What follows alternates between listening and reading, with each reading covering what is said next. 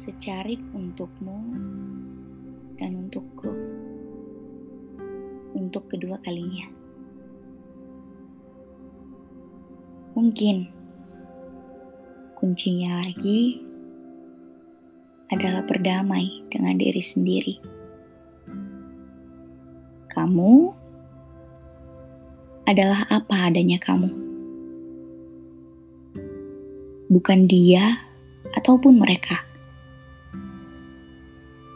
peluk rapuh, dibiarkan malu.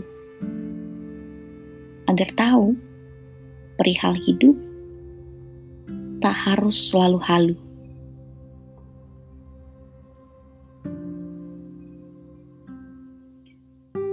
Ada rumah untuk kembali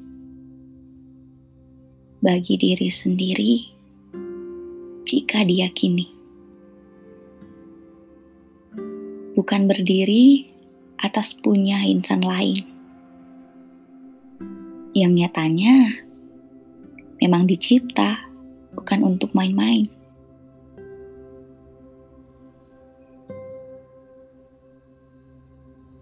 Jika semakin hari semakin ingkar, maka rasa tak punya daya tak akan pudar sudah waktunya berdamai.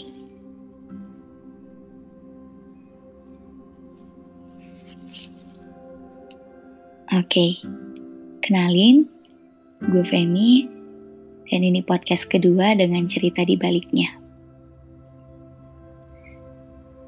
Secari untukmu dan untukku tentang berdamai.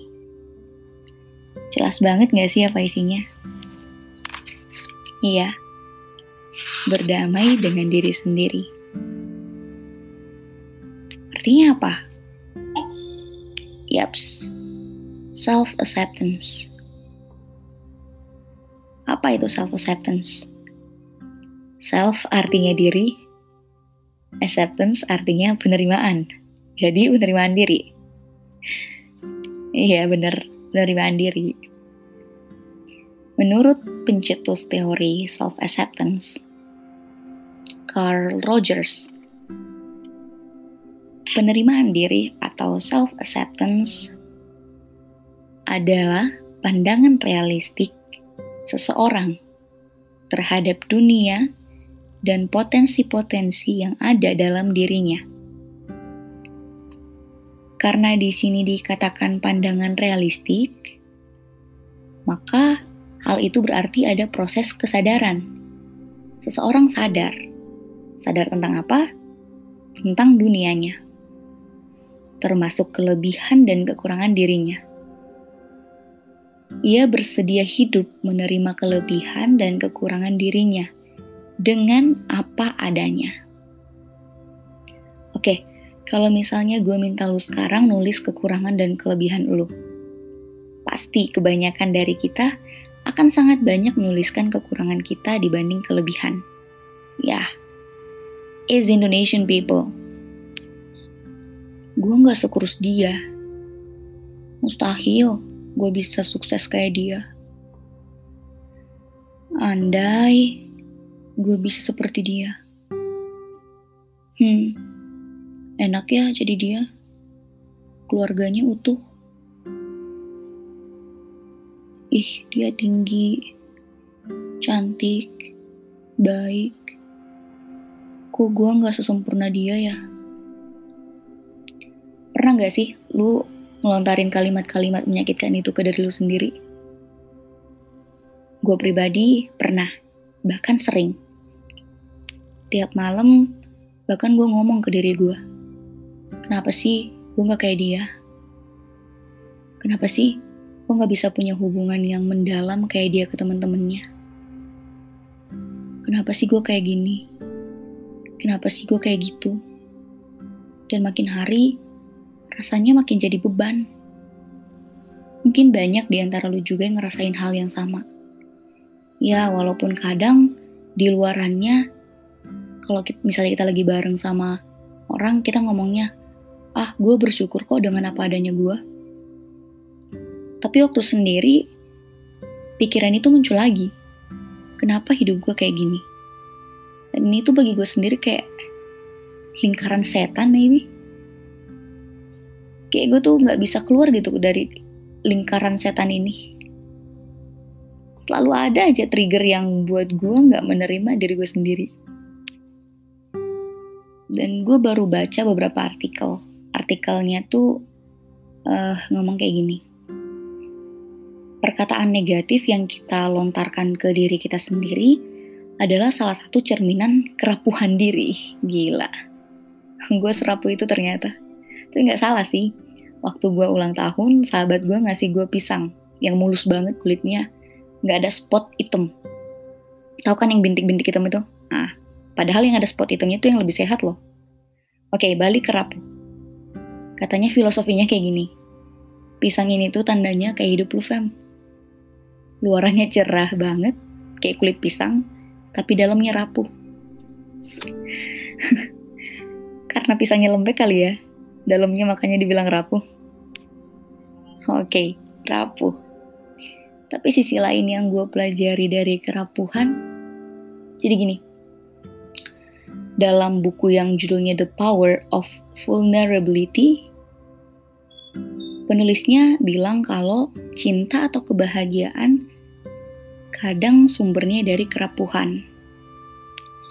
Untuk bisa sampai ke kesimpulan itu, gue rasa banyak hal yang harus coba dirasakan dalam dunia yang fana ini. Misal gini, contohnya, bahagia gue kalau gue punya rumah sendiri.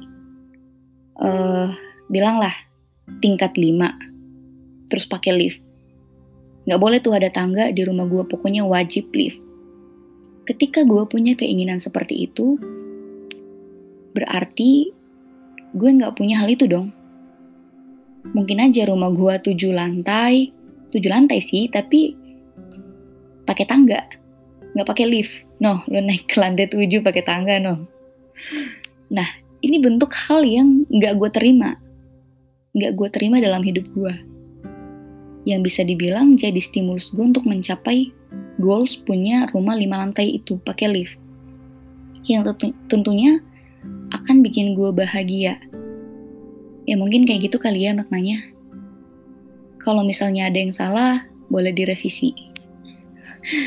Jadi bisa dibilang kerapuhan bisa mendatangkan keberanian untuk kita ngelakuin sesuatu. Jadi apa hubungannya?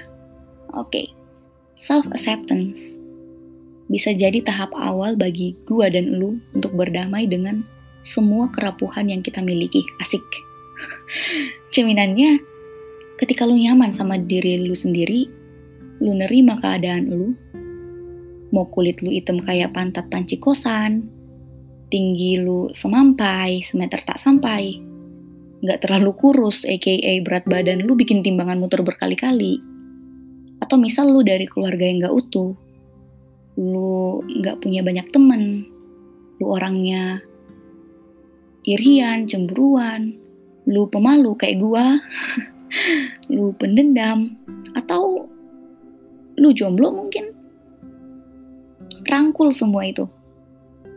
Ayo kita bilang ke diri kita, I'm enough. Gue cukup dengan ketidaksempurnaan diri gue.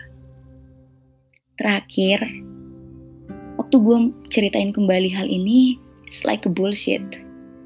Gue rasa karena toh pada akhirnya akan ada masa gue kembali ke lingkaran setan itu.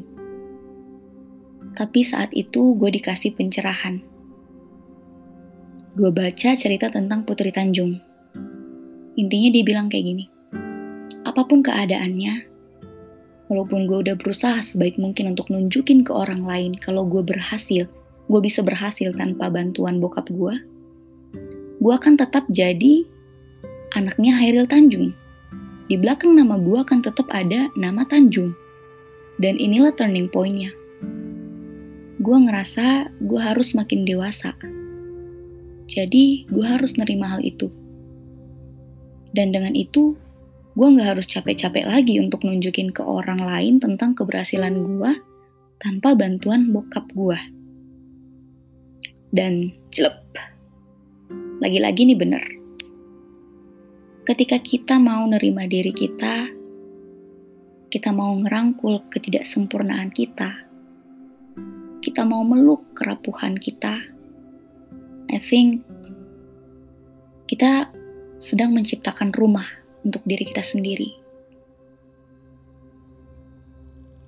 Sudah saatnya kita berdamai. Semoga ini bisa memberikan insight baru untuk kita semua.